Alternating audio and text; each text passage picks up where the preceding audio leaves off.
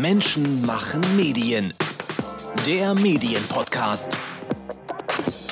Die Umweltsau, den berühmt-berüchtigten Song des WDR Kinderchors, den der Westdeutsche Rundfunk mit Eile wieder von all seinen Plattformen gelöscht hatte, nennt unser heutiger Gast Lieblingsthema. Drum werden wir das nochmal mit aktuellen Themen in den Zusammenhang stellen. Denn wir sprechen über den Westdeutschen Rundfunk, die Arbeit des WDR Rundfunkrates und wo es beim WDR klemmt. Unser Gast heute, Ruth Lemmer vom Rundfunkrat des WDR, entsandt von der Deutschen Journalistinnen und Journalistenunion. Willkommen zum Podcast mit Danilo Höpfner.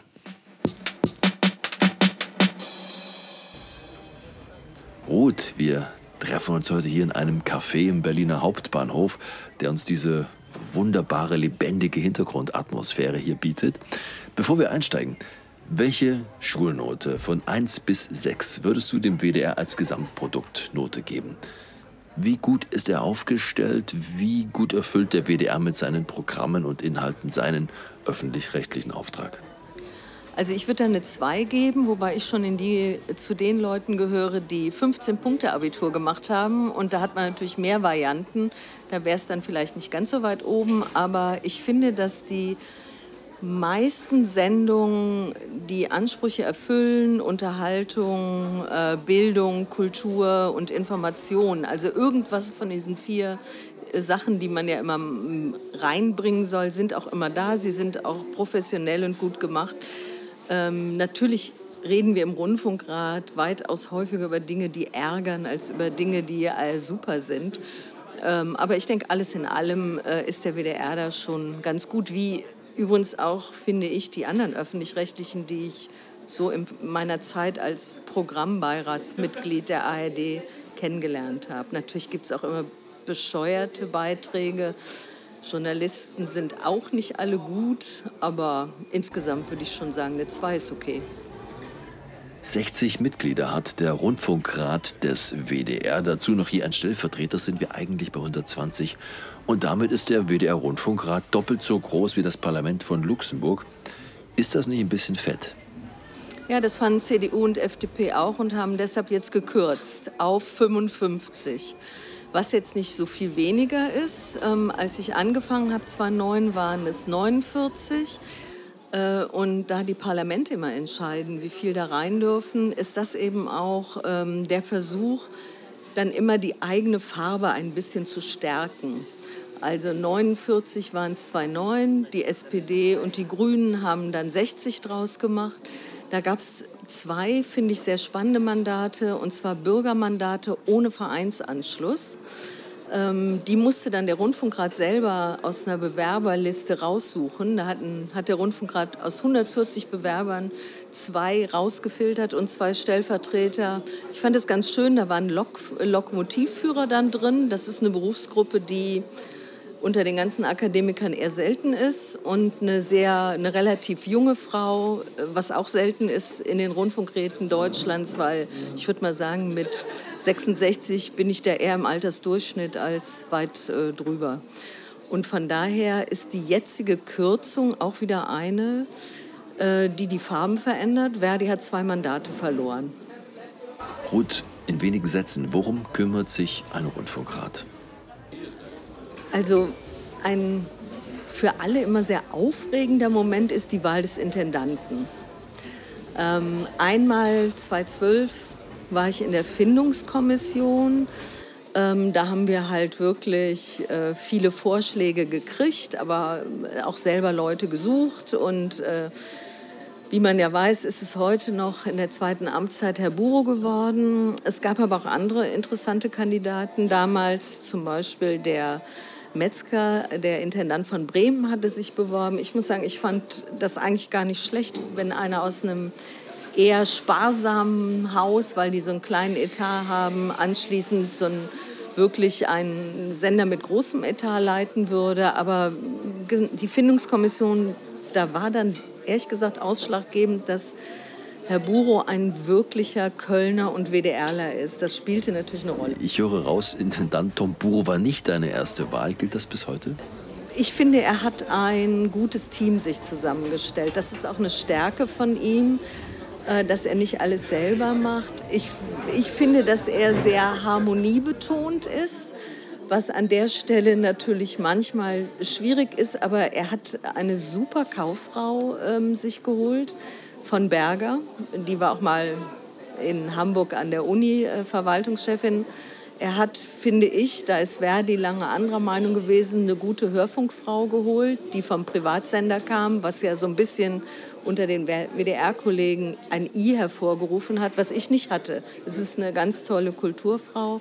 Und ich finde, das Team funktioniert, was er da hat. Herrn Schönborn darf man natürlich auch nicht vergessen. Ja, wir sind nur ein bisschen abgekommen. Die Frage war, was macht der WDR-Rundfunkrat sonst noch? Die Wahl, finde ich, ähm, ist immer ein aufregender Moment. Ansonsten äh, gibt es eine Qualitätskontrolle, die aber im Nachhinein ist. Das finde ich auch richtig, aber das liegt daran, dass ich Journalistin bin. Ich hätte es nicht gern, wenn so ein Gremium im Vorhinein mir sagt, was ich machen soll. Insofern finde ich so eine nachträgliche Kontrolle der Qualität gut und ähm, dann das ist auch das, was in jedem äh, Rundfunk, in jeder Sitzung, wir tagen zehnmal im Jahr, was in jeder Sitzung vorkommt. Und ähm, was auch wichtig ist, sind halt Strukturen zu verändern. Also dieses ganze Thema Digitalisierung, wie viel analog braucht man noch? Das finde ich, also da wird sehr diskutiert und es werden Programmbeschwerden. Das ist so, äh, eigentlich auch in jeder Sitzung gibt es Leute, die Programmbeschwerden haben und das auch sehr hoch aufgehängt haben und über die dann diskutiert wird. Die Programmbeschwerden, die du gerade angesprochen hast, die haben im Laufe der Jahre eher zugenommen oder abgenommen?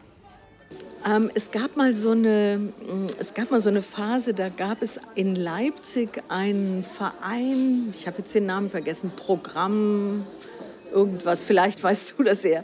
Also da war, gab es so einen Pitch nach oben, weil da wirklich alles kritisiert wurde, allerdings teilweise ähm, die Leute, die das kritisiert haben, nicht mal wussten, dass sie das nicht im WDR, sondern vielleicht im NDR hätten abgeben sollen und so. Also das war viel Arbeit und ähm, teilweise auch unnötige, aber da stand ja auch eine eigene politische Agenda hinter. Ansonsten finde ich, hält sich das so die Waage. Allerdings habe ich erst eine Programmbeschwerde ähm, ist eine Programmbeschwerde mitgekriegt in meinen ganzen Jahren, die durchgegangen ist. Und das war leider meines Erachtens auch noch eine, die man besser abgelehnt hätte. Ruth, wir wollen uns mal einen der ewigen Diskussionspunkte anschauen, den du auch schon angesprochen hast, die Vertretung der Politik in den Rundfunkräten. Da muss ich mal ein bisschen ausholen. 13 Mitglieder gibt es derzeit im WDR-Rundfunkrat, die kommen aus dem Landtag, also aus der Politik. Eigentlich nochmal doppelt so viele, da sie ja, wie gesagt, Stellvertreter haben. Der Anteil war früher in den Rundfunkräten der Sender mal viel mehr. Das das heute weniger ist, das hat aber weniger mit Einsicht zu tun, sondern eher mit dem Einschreiten des Bundesverfassungsgerichtes. Denn die Verfassungsrichter und Richterinnen, die hatten ja mal gefordert, nur ein Drittel der Gremienvertreter dürften im Fernsehrat, also so heißt das Gremium beim ZDF, auf der sogenannten Staatsbank sitzen, direkt aus der Politik kommen. Zwei Drittel müssten von äh, Vertretern der gesellschaftlichen Gruppen besetzt werden. Formal wurde das ja auch eingehalten, aber die meisten werden in der Praxis nach wie vor von den Staatskanzleien nominiert. Nun, wir diskutieren seit Jahren über eine zu große Einflussnahme der Politik auf die Sender, auf die Räte von ARD und ZDF. Die Landtagsabgeordneten stellen weiter die größte Gruppe.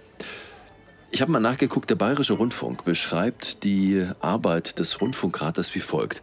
Zitat, beim öffentlich-rechtlichen Rundfunk gibt es den Rundfunkrat, also beim ZDF heißt das Fernsehrat, beim Deutschlandradio Hörfunkrat, als wichtigstes Mitsprache- und Entscheidungsgremium. Hier sollen möglichst viele gesellschaftlich relevante Gruppen vertreten sein. Und auch Politiker sind darunter. Zitat Ende mit Verlaub, Politiker sind hier nicht darunter, sie sind die tragende Säule. Und Ruth, jetzt komme ich zu dir.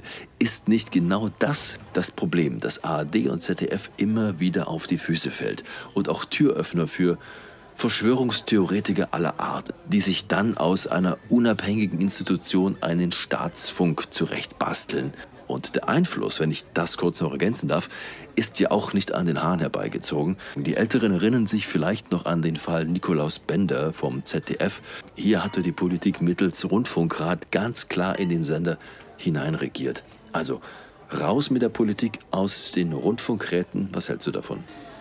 Äh, ich finde es wichtig, dass Parlamentarier drin sind Und im WDR ist es mit den Vollblutpolitikern eben kein Problem, weil es nie ein Drittel war. Also seit Mitte der 80er Jahre ist, die, ist diese Regelung schon. Das heißt, 2014 war das Urteil, aus dem du gerade zitiert hast, das ZDF-Urteil. Da war das beim WDR überhaupt kein Thema.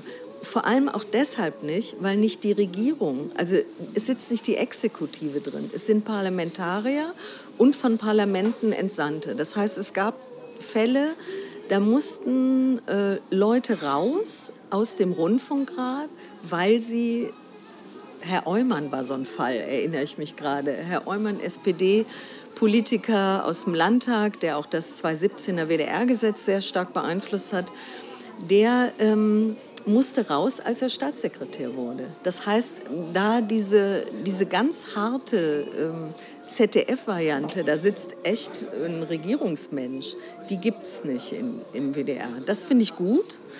Aber da das WDR-Gesetz vom Landtag gemacht wird, finde ich schon auch gut, dass man mit den Landtagsabgeordneten mal reden kann. Also wenn die noch weiter weg wären und nicht selber mitkriegen würden, wie da gearbeitet würde, wäre das, glaube ich, auch nicht günstig äh, für Diskussionen zum Beispiel um Beiträge. Äh, wenn, äh, wir haben das ja gesehen, das ist kein Selbstläufer mehr, dass ähm, die Beiträge für den öffentlich-rechtlichen Rundfunk als normal empfunden werden. Im Gegenteil, es gibt ja massive Bestrebungen, das zu kürzen, was ja auch immer Kürzung der Honorare bedeutet. Und deshalb finde ich einen Kontakt zum Landtag gut.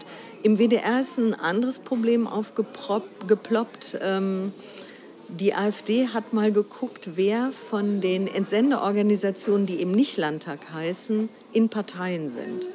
Also mich haben sie da nicht gefunden. Ich bin auch tatsächlich in keiner Partei, aber das ist eine persönliche Sache. Aber andere Kollegen haben sie da gefunden und dann haben sie geschrieben, ja, und die SPD ist in Wirklichkeit so stark und die CDU so stark. Das ist natürlich richtig und das macht sich meines Erachtens auch bei Personalentscheidungen bemerkbar. Also immer wenn entschieden wird, wer wird, was jetzt beim WDR ja aktuell ist, wer wird der nächste Rundfunkratsvorsitzende, da machen sich dann auch bei den anderen Entsendeorganisationen so ein bisschen die Farben breit. Das ist aber kein Muss und es gibt auch Leute, die da extrem gegenpollern. Wir in, Im WDR gibt es äh, eine rote, einen roten Freundeskreis, einen schwarzen und einen grauen.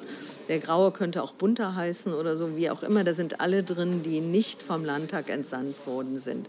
Man kann in mehrere Freundeskreise gehen. Auch da gibt es eben dann Diskussionen. Man kriegt untereinander mit, wo es hingeht.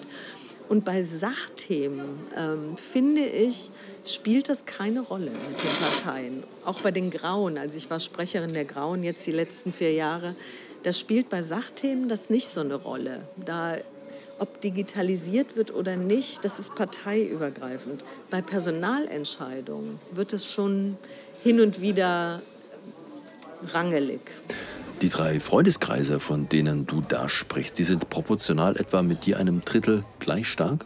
Nö, die Proportionen sind so, dass ähm, die Grauen die größte Gruppe sind, weil also weil ja nur 13 Leute aus dem Landtag kommen. Die verteilen sich ja dann schon mal auf zwei Freundeskreise, nämlich den Schwarzen und den Roten. Also die Grünen und die AfD sind in keinem Freundeskreis. Die Piraten haben mal versucht, zu den Grauen zu kommen. Das haben wir abgelehnt, weil wir gesagt haben, wir wollen keine Landtagsabgeordneten drin, obwohl das ein super Kollege war, aber egal. Da muss man dann eben auch mal ein bisschen konsequent sein. Und äh, in den Grauen selber gibt es dann mehr oder weniger Schwarze und mehr oder weniger Rote und dann eben wirkliche Parteilose. Lass uns das Thema Diversität im Rundfunkrat nochmal anfassen, wie gut die eigentlich gegeben ist. Da hat es ja schon Verbesserungen gegeben, aber einen muslimischen Verband habe ich da beim WDR Rundfunkrat nicht gefunden und das bei immerhin 8% Muslime in der NRW-Gesamtbevölkerung. Auch bekannte NGOs wie Amnesty International, Report ohne Grenzen, Welthungerhilfe oder Ärzte ohne Grenzen oder wen auch immer, habe ich nicht gesehen. Wer legt denn eigentlich diese Struktur fest? Der Landtag. Der Landtag entscheidet darüber, welche Vereine entsenden können. Und äh, der Landtag unter eben der 2017er SPD-Regierung, SPD-Grünen-Regierung, die hatten halt andere Vereine dazugeholt, aber nur für eine Amtszeit. Zum Beispiel den ähm, Nahost, jetzt weiß ich den genauen Namen nicht, Nahostverein, dann ein Verein äh, Humanistische Union und ähm, andere atheistische Gruppen waren da drin. Ähm, also das waren so Einzelmandate, die das auch so ein bisschen auflockern sollten. Die sind natürlich jetzt alle wieder weg, weil es ja auch gekürzt worden ist, äh, um, ähm, um die äh, fünf Sitze halt. Also da sind, ähm, der Kinderschutzbund ist jetzt rausgeflogen. Äh, stattdessen haben CDU, FDP einen Verein Kinderreiche reingeholt.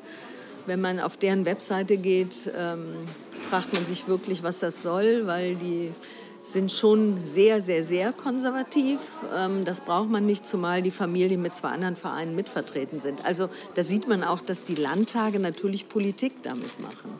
Ärgerlicherweise. Zahnloser Tiger. Das sind so die harmonischen kritischen Begriffe, die die Arbeit der Rundfunkräte so begleiten. Wir schauen uns mal ein Beispiel an. Ihr, also der Rundfunkrat, du bist seit 2009 dabei. Das fällt also noch in deine Zeit. Die Rundfunkräte des WDR kritisierten vor vier Jahren mal die Talkshows von Sandra Maischberg und Frank Plasberg mit doch recht harten Worten. Beide Sendungen, die der WDR der ARD, also dem ersten, zuliefert, setzten, Zitat, nach wie vor zu häufig auf populistische Reizthemen, Zitat Ende. Die Senderführung wies die Vorwürfe zurück und alles blieb eigentlich wie es war. Ist der Rundfunkrat sowas wie der Bundespräsident im WDR, ausgestattet mit der Macht vieler schöner Worte, aber zu melden hatte nichts. Ich glaube, man muss ähm, durchhalten. Also ich finde nicht, dass sich nichts geändert hat. Maischberger macht mehr Einzelinterviews. Ehrlich gesagt kann sie das auch besser als Talkshows. Aber ähm, tatsächlich ist Plasberg immer noch da. Äh, das stimmt und wird auch immer noch der ARD zugeliefert. Ähm, bedauerlicherweise haben sie extrem hohe Einschaltquoten. Ähm, und ähm, die Kritik an, der, an den Talkshows und auch an der Menge der Talkshows bleibt. Weil wir hatten das gerade kürzlich noch mal im Programmausschuss.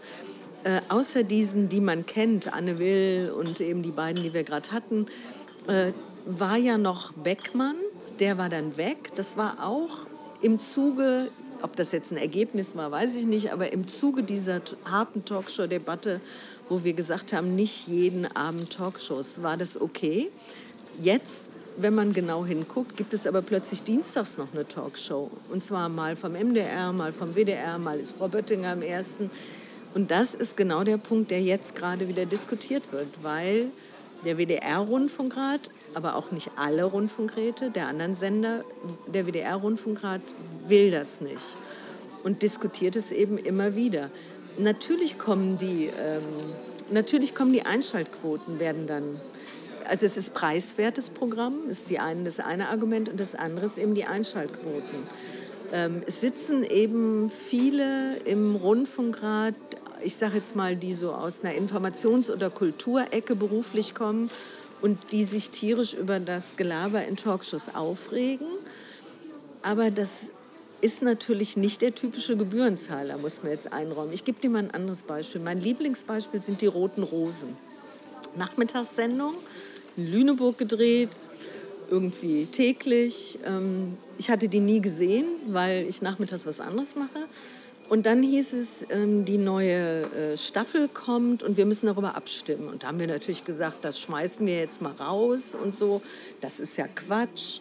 Und dann hat die Frau, die den Behindertenverein, die die Behindertenvereine vertritt, hat sich gemeldet und hat gesagt, Leute, es gibt einsame alte Menschen, für die ist das zu Hause. Was diskutiert ihr da?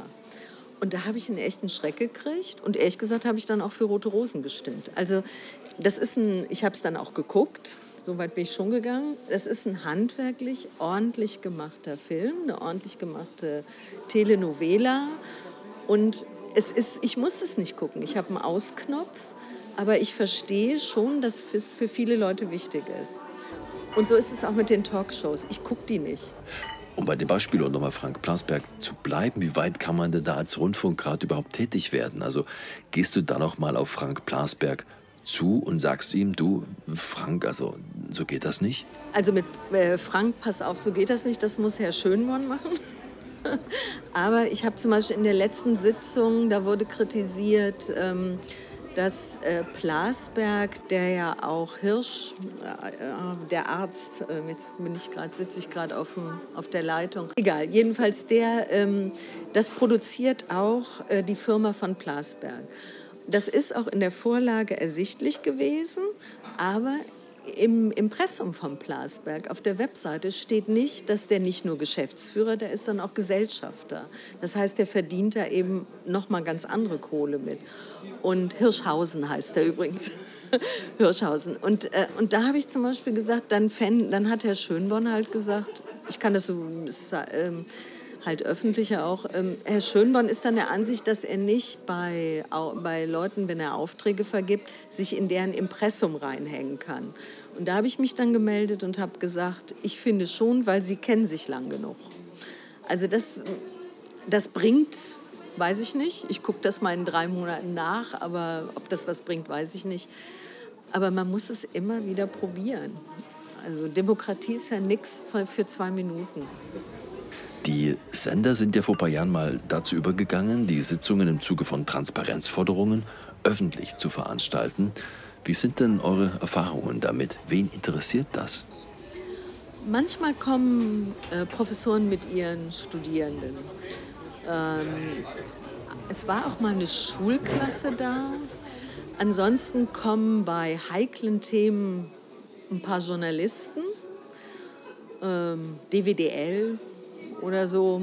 Aber eben, da merkt man es auch schon, Fachjournalisten. Herr Hahnfeld von der FAZ giftet gerne mal über die Rundfunkratssitzung, der war schon mal da. Aber es ist nicht wirklich so, dass sich Leute interessieren. Also das ZDF hat ja jetzt auch gestreamt und ich glaube, der Hessische Rundfunk will jetzt auch streamen. Ob das der WDR macht, weiß ich nicht. Wer sich informieren will, kann auf der Rundfunkratsseite echt alles nachlesen. Protokolle, natürlich vom öffentlichen Teil. Entscheidungen, es gibt ein Newsletter, ähm, sich da hinten reinzusetzen.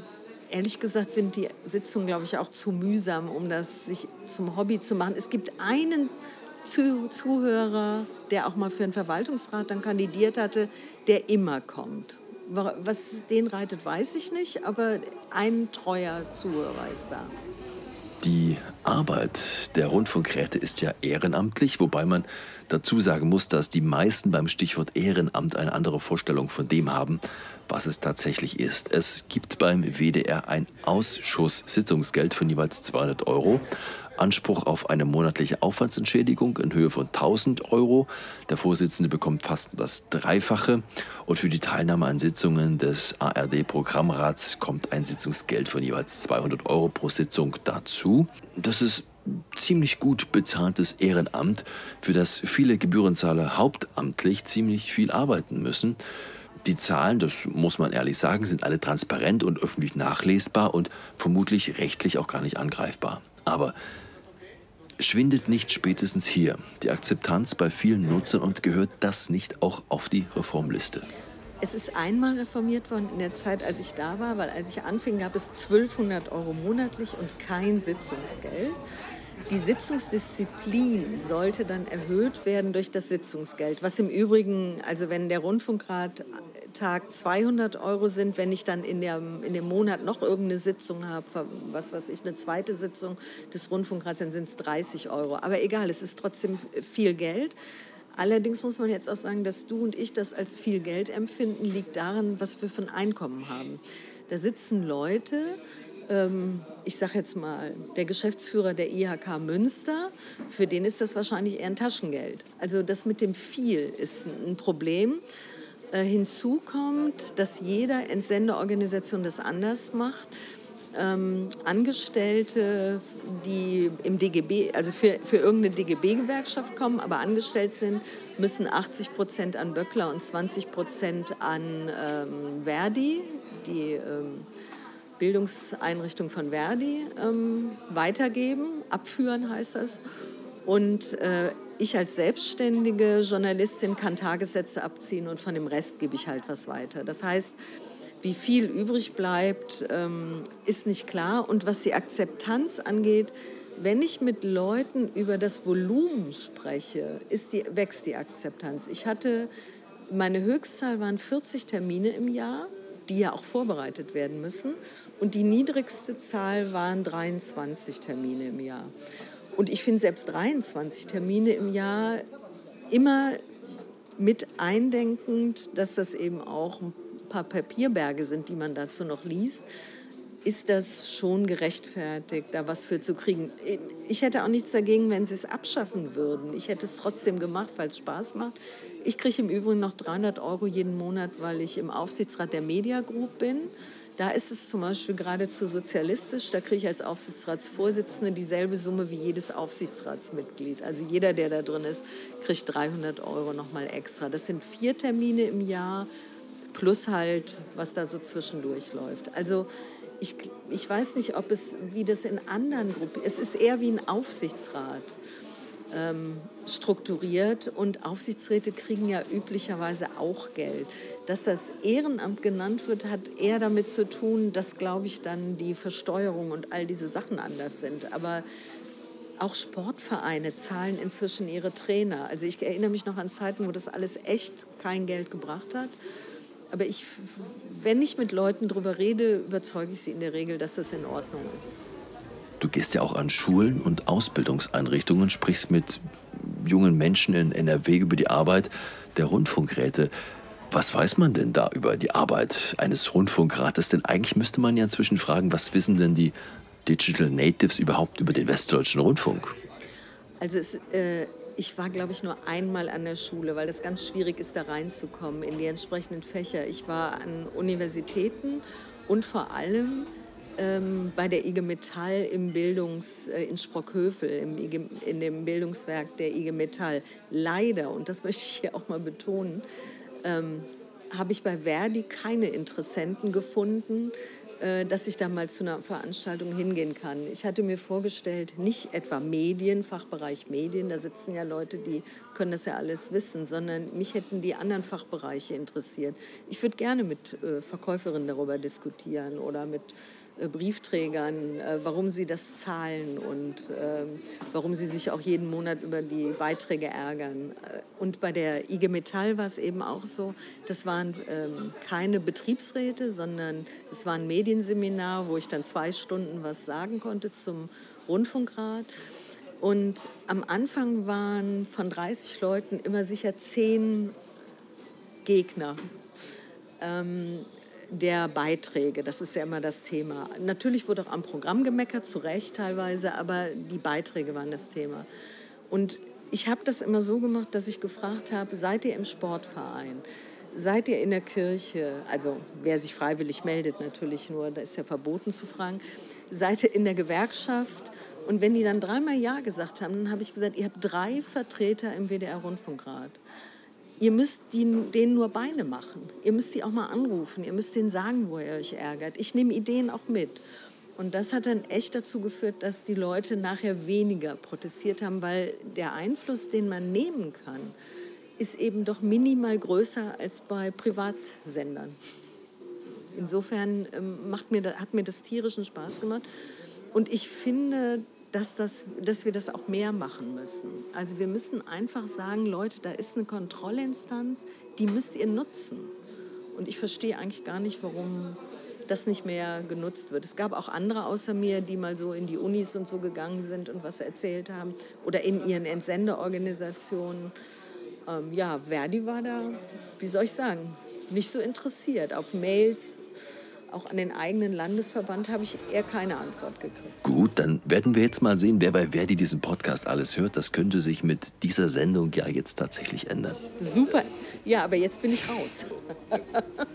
aber die Nächsten, die Nächsten sollten das machen, finde ich. Ruth, wir müssen, wenn wir mit einem Mitglied des WDR-Rundfunkrats sprechen, natürlich auch auf ein paar aktuelle Themen zu sprechen kommen. Der WDR hat nach einer wochenlangen Auseinandersetzung beschlossen, nicht mit der Journalistin und Medizinerin Nemi El Hassan zusammenarbeiten. Viele Hörer des Podcasts werden als interessierte Mediennutzer diesen Vorfall sicher auch verfolgt haben. Also einer Vorverurteilung der Kollegin El Hassan durch die Bild-Zeitung.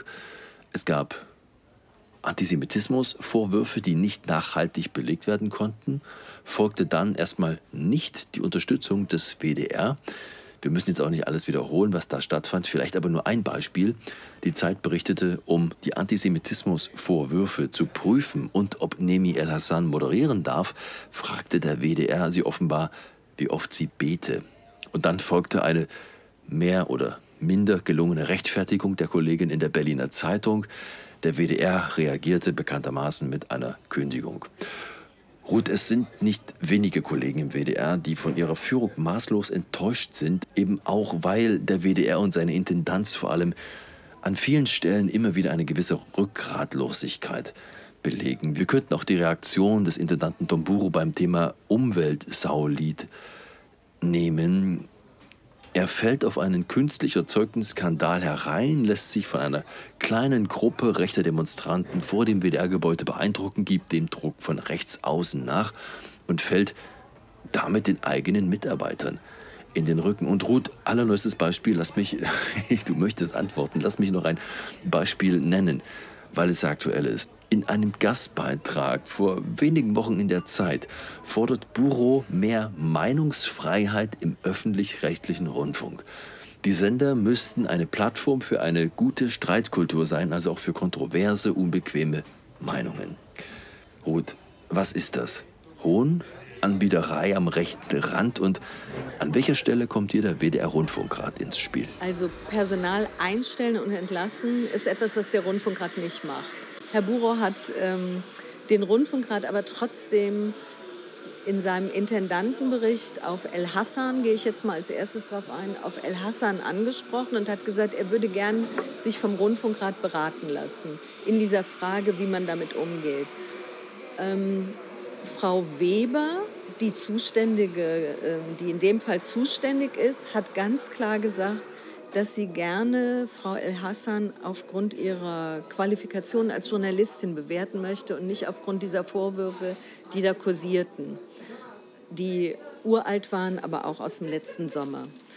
Ähm, ich habe den Eindruck, dass ohne den Artikel in der Berliner Zeitung Frau El Hassan in einem Jahr oder so beim WDR wieder etwas hätte machen können. Ich hatte nicht den Eindruck, dass die Geschäftsführung äh, sie unbedingt loswerden wollte.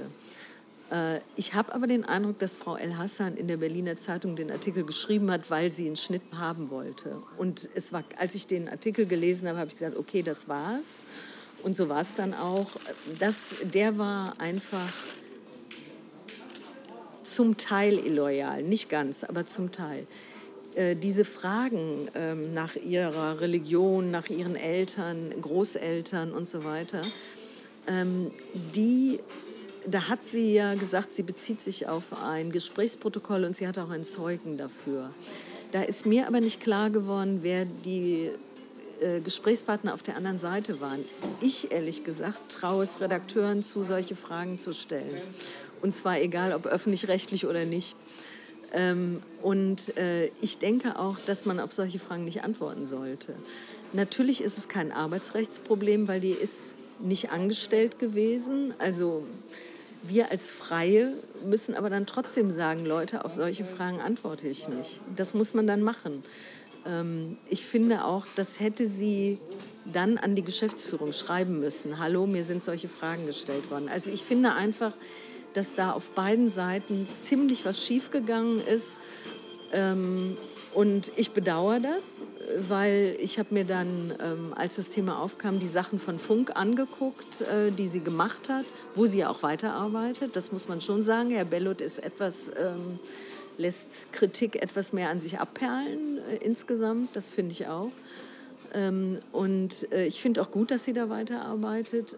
Und man muss jetzt einfach mal gucken, was in ein paar Jahren ist. Also im Rundfunkrat, um das aber auch ganz deutlich zu sagen, das war ja auch im öffentlichen Teil, wenn ich mich recht erinnere, bin ich jetzt gar nicht sicher, weil es ja eine Personalie ist. Doch, das war im öffentlichen Teil, weil es so durch die Medien geisterte, gab es eine Mehrheit gegen Frau El Hassan.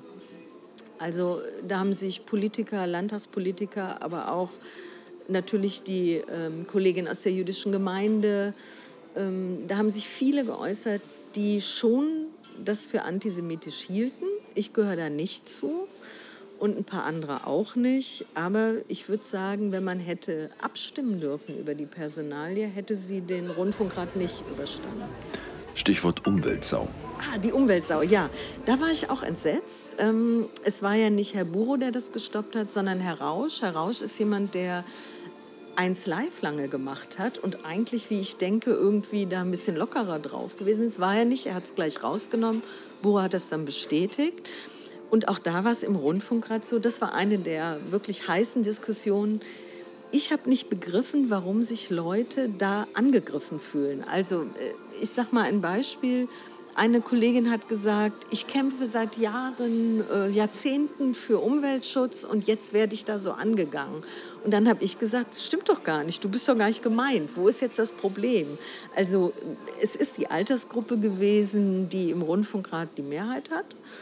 Ähm, und es fühlten sich Leute angegriffen durch das Lied. Ich fand es total cool und amüsant, ähm, war aber auch da in der Minderheit. Und es war aber auch nicht zu diskutieren, ähm, ja, es war einfach nicht zu diskutieren, dass das doch nur die Leute angreift, die sich so verhalten und nicht jeden, der alt ist. Also das war eine komische Diskussion, wobei ich sagen muss, dass die Seniorenvertreterin da noch relativ locker war. Also die hat dann auch gesagt, sie hat viele, die hat 2000 Mails gekriegt äh, als Reaktion auf diese Umweltsau. Da seien aber auch viele Verständnisvolle bei gewesen. Also das, da, siehst, da siehst du auch das Spektrum. Ähm, wer dann sich zu Wort meldet, äh, das war echt eine völlig absurde Diskussion, finde ich. Ich würde es ähm, immer wieder spielen wollen, aber ich bin nicht Programm. Ruth Lemmer vom Rundfunkrat des Westdeutschen Rundfunks. Sie vertritt die Deutsche Journalistenunion Verdi noch bis Ende des Jahres im Rundfunkrat des WDR. Die Redaktion von M. Menschen machen Medien gibt es nicht nur als Podcast und online, es gibt sie auch als Zeitschrift M, das medienpolitische Verdi-Magazin. Streitbar, analytisch und gedruckt. Das Jahresabo fürs neue Jahr gibt's für nur 36 Euro. Infos dazu auf unserer Webseite. Im Namen der gesamten Redaktion eine schöne Adventszeit wünscht Danilo Höpfner. Das war M. Menschen machen Medien. Der Medienpodcast. Weitere Interviews, Reportagen und Dossiers aus der Medienwelt täglich neu unter mmm.verdi.de.